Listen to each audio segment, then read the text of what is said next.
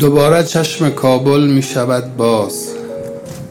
پر از نسرین و سنبل می شود باز. تمام باغهای چلستونش پر از گنجشک و بلبل می شود باز. رسید از جوی و جر از چشمه و رود. بهار نازنین با طبله و عود. بهار نازنین مانده نباشی. زمستان پیش پایت گفت بدرود.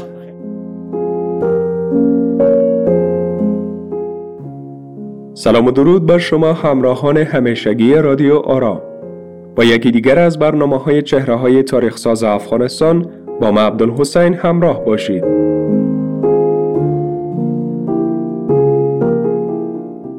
محمد سرور رجایی روز سهشنبه 28 اسد 1348 خورشیدی برابر با پنجاهمین سال روز استرداد استقلال افغانستان و آخرین سالهای پادشاهی ظاهر شاه در کابل به دنیا آمد.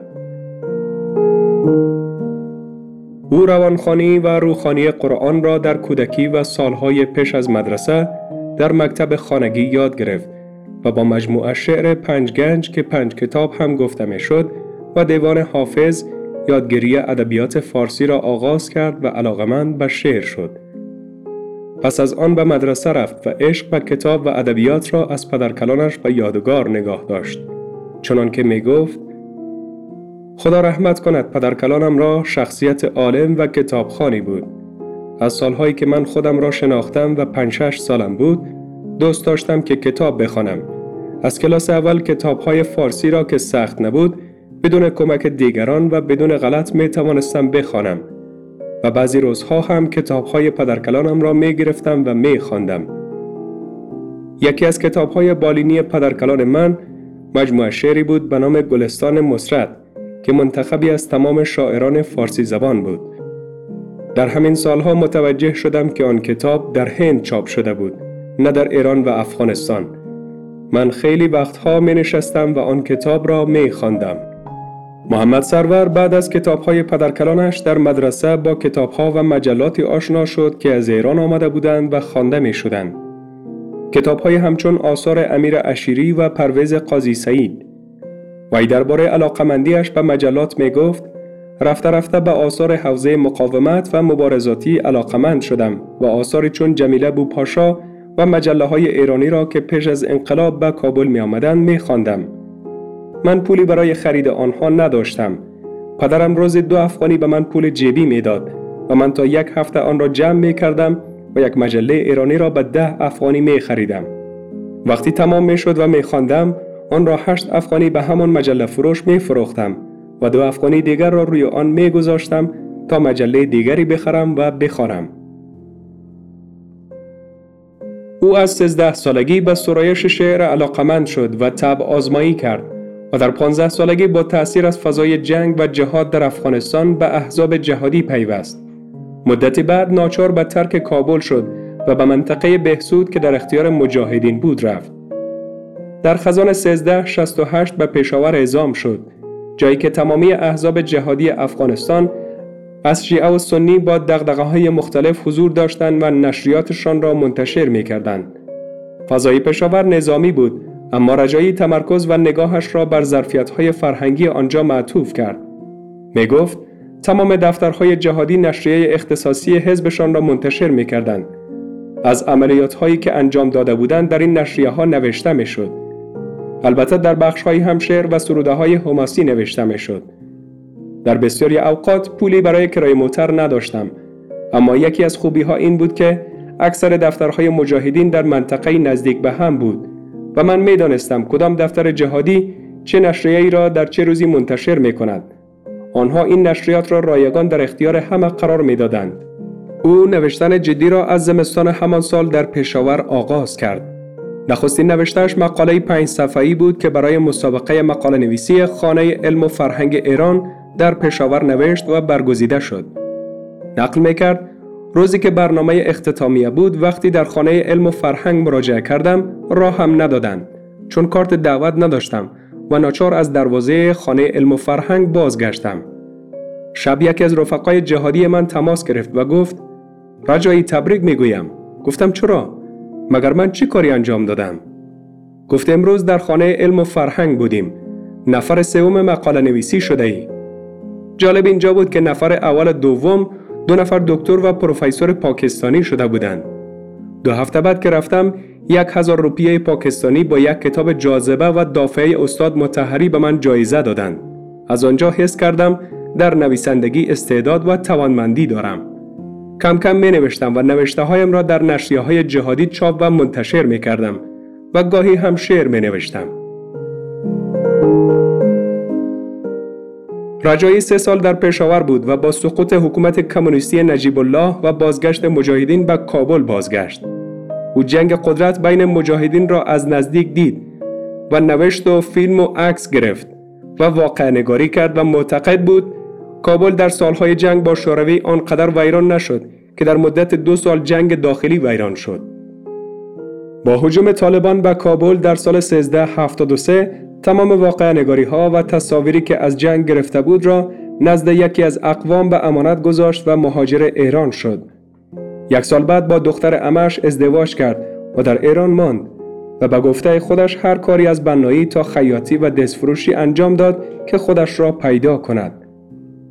علاقه بسیارش به ادبیات سبب شد سال 1376 با شاعران افغانستان در حوزه هنری تهران آشنا و همراه شود. درباره چگونگی حضورش در عرصه شعر و شاعری می گفت زمانی که شعرهای خود را با نقد محک می زدم حس کردم سروده های من شعر نیست بیشتر نظم است. بعدها شعر را شناختم.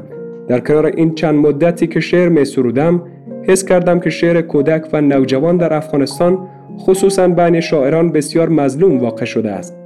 با خودم فکر کردم گفتم بهتر است وارد فضای شعر کودک و نوجوان شوم. شعر بزرگسال الحمدلله شاعران بسیار برجسته ای دارد چه در افغانستان و چه در ایران. اما در عرصه کودک و نوجوان کسی نیست. چنین شد که تغییر رویه دادم. از شعر بزرگسال فاصله گرفتم و شروع کردم سرودن برای کودک و نوجوان. او در دهه 80 خورشیدی به روزنامه‌نگاری روی آورد و سال 1381 رتبه اول گزارش نویسی سومین جشنواره نشریات تجربی شهرستان رای سال 1384 رتبه اول گزارش نویسی جشنواره نشریات دانشجویی دانشگاه از زهرا سال 1386 برگزیده مسابقه شعر ولایی شاه عبدالعظیم حسنی و همان سال عکاس برگزیده در دومین جشنواره عکس کودک آینه معنویت شد. یک سال بعد انجمن روزنامه‌نگاران مسلمان ایران او را یکی از ده خبرنگار برتر ایران معرفی کرد. او سال 1386 کتاب گلهای باغ کابل را که مجموعه سروده هایش برای کودکان افغانستان است در هرات منتشر کرد و سال 1391 مجله باغ را که مجله رنگه با نوشته ها و مطالب متنوع بود به نشر سپرد. باغ تا سال 1397 به تعداد 68 شماره و با شمارگان انبوه به مدیر مسئولی او نشر یافت و سالها دوست و همراه کودکان افغانستان در سراسر جهان شد. او دومین مجموعه از سروده های کودکانش را به نام کاغذ پران رنگه من سال 1395 در کابل منتشر کرد. سپس در سال 1397 مجموعه قصه های کودکانش گودیپران هفت رنگ را در کابل و مجموعه قصه های کودکانه گرگ های مهربان کوه تخت را سال 1399 در تهران نشر کرد. جامعه فرهنگی و رسانه‌ای ایران رجایی را بیشتر از همه با تحقیق و پژوهش‌هایی می‌شناسد که درباره افغانستان و ایران انجام داد. نخستین کتاب او در این باره در آغوش قلب هاست که سال 1395 در تهران منتشر شد و شامل 34 قطع خاطره و 55 پارچه شعر از مردم افغانستان درباره امام خمینی است. دومین کتاب تحقیقی او از دشت لیلی تا جزیره مجنون است که درباره حضور مجاهدین و رزمندگان افغانستانی در جنگ ایران و عراق است و سال 1397 منتشر شد. سومین کتاب تحقیقی او نیز مأموریت خداست که درباره احمد رضا سعیدی شهید ایرانی جهاد اسلامی افغانستان در جنگ با شوروی است که سال 1399 منتشر شد. محمد سرور رجایی نویسنده کوشا و محقق نستوه بود که کتابهای متنوع و متعددی نوشت که برخی از آنها نشر شدند و برخی از آنها هنوز انتشار نیافتند و امید است در آینده های نزدیک نشر شوند.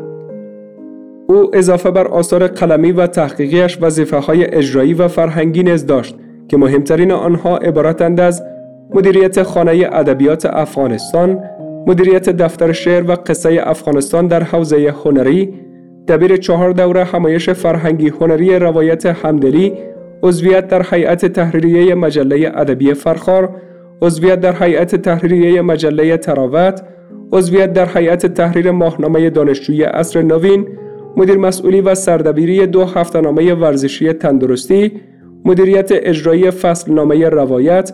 و عضویت در هیئت تحریریه مجله فرهنگی تحلیلی راه.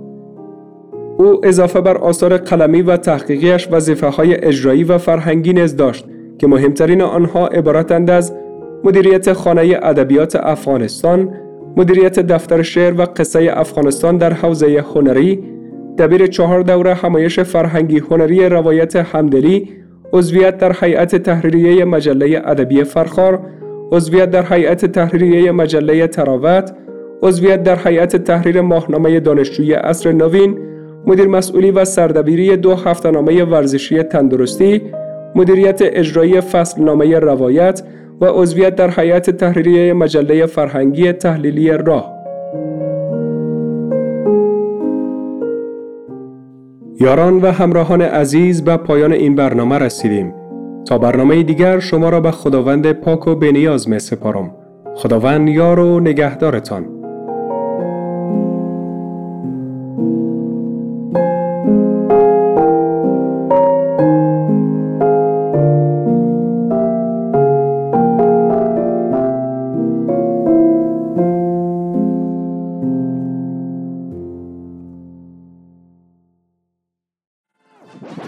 رادیو آرا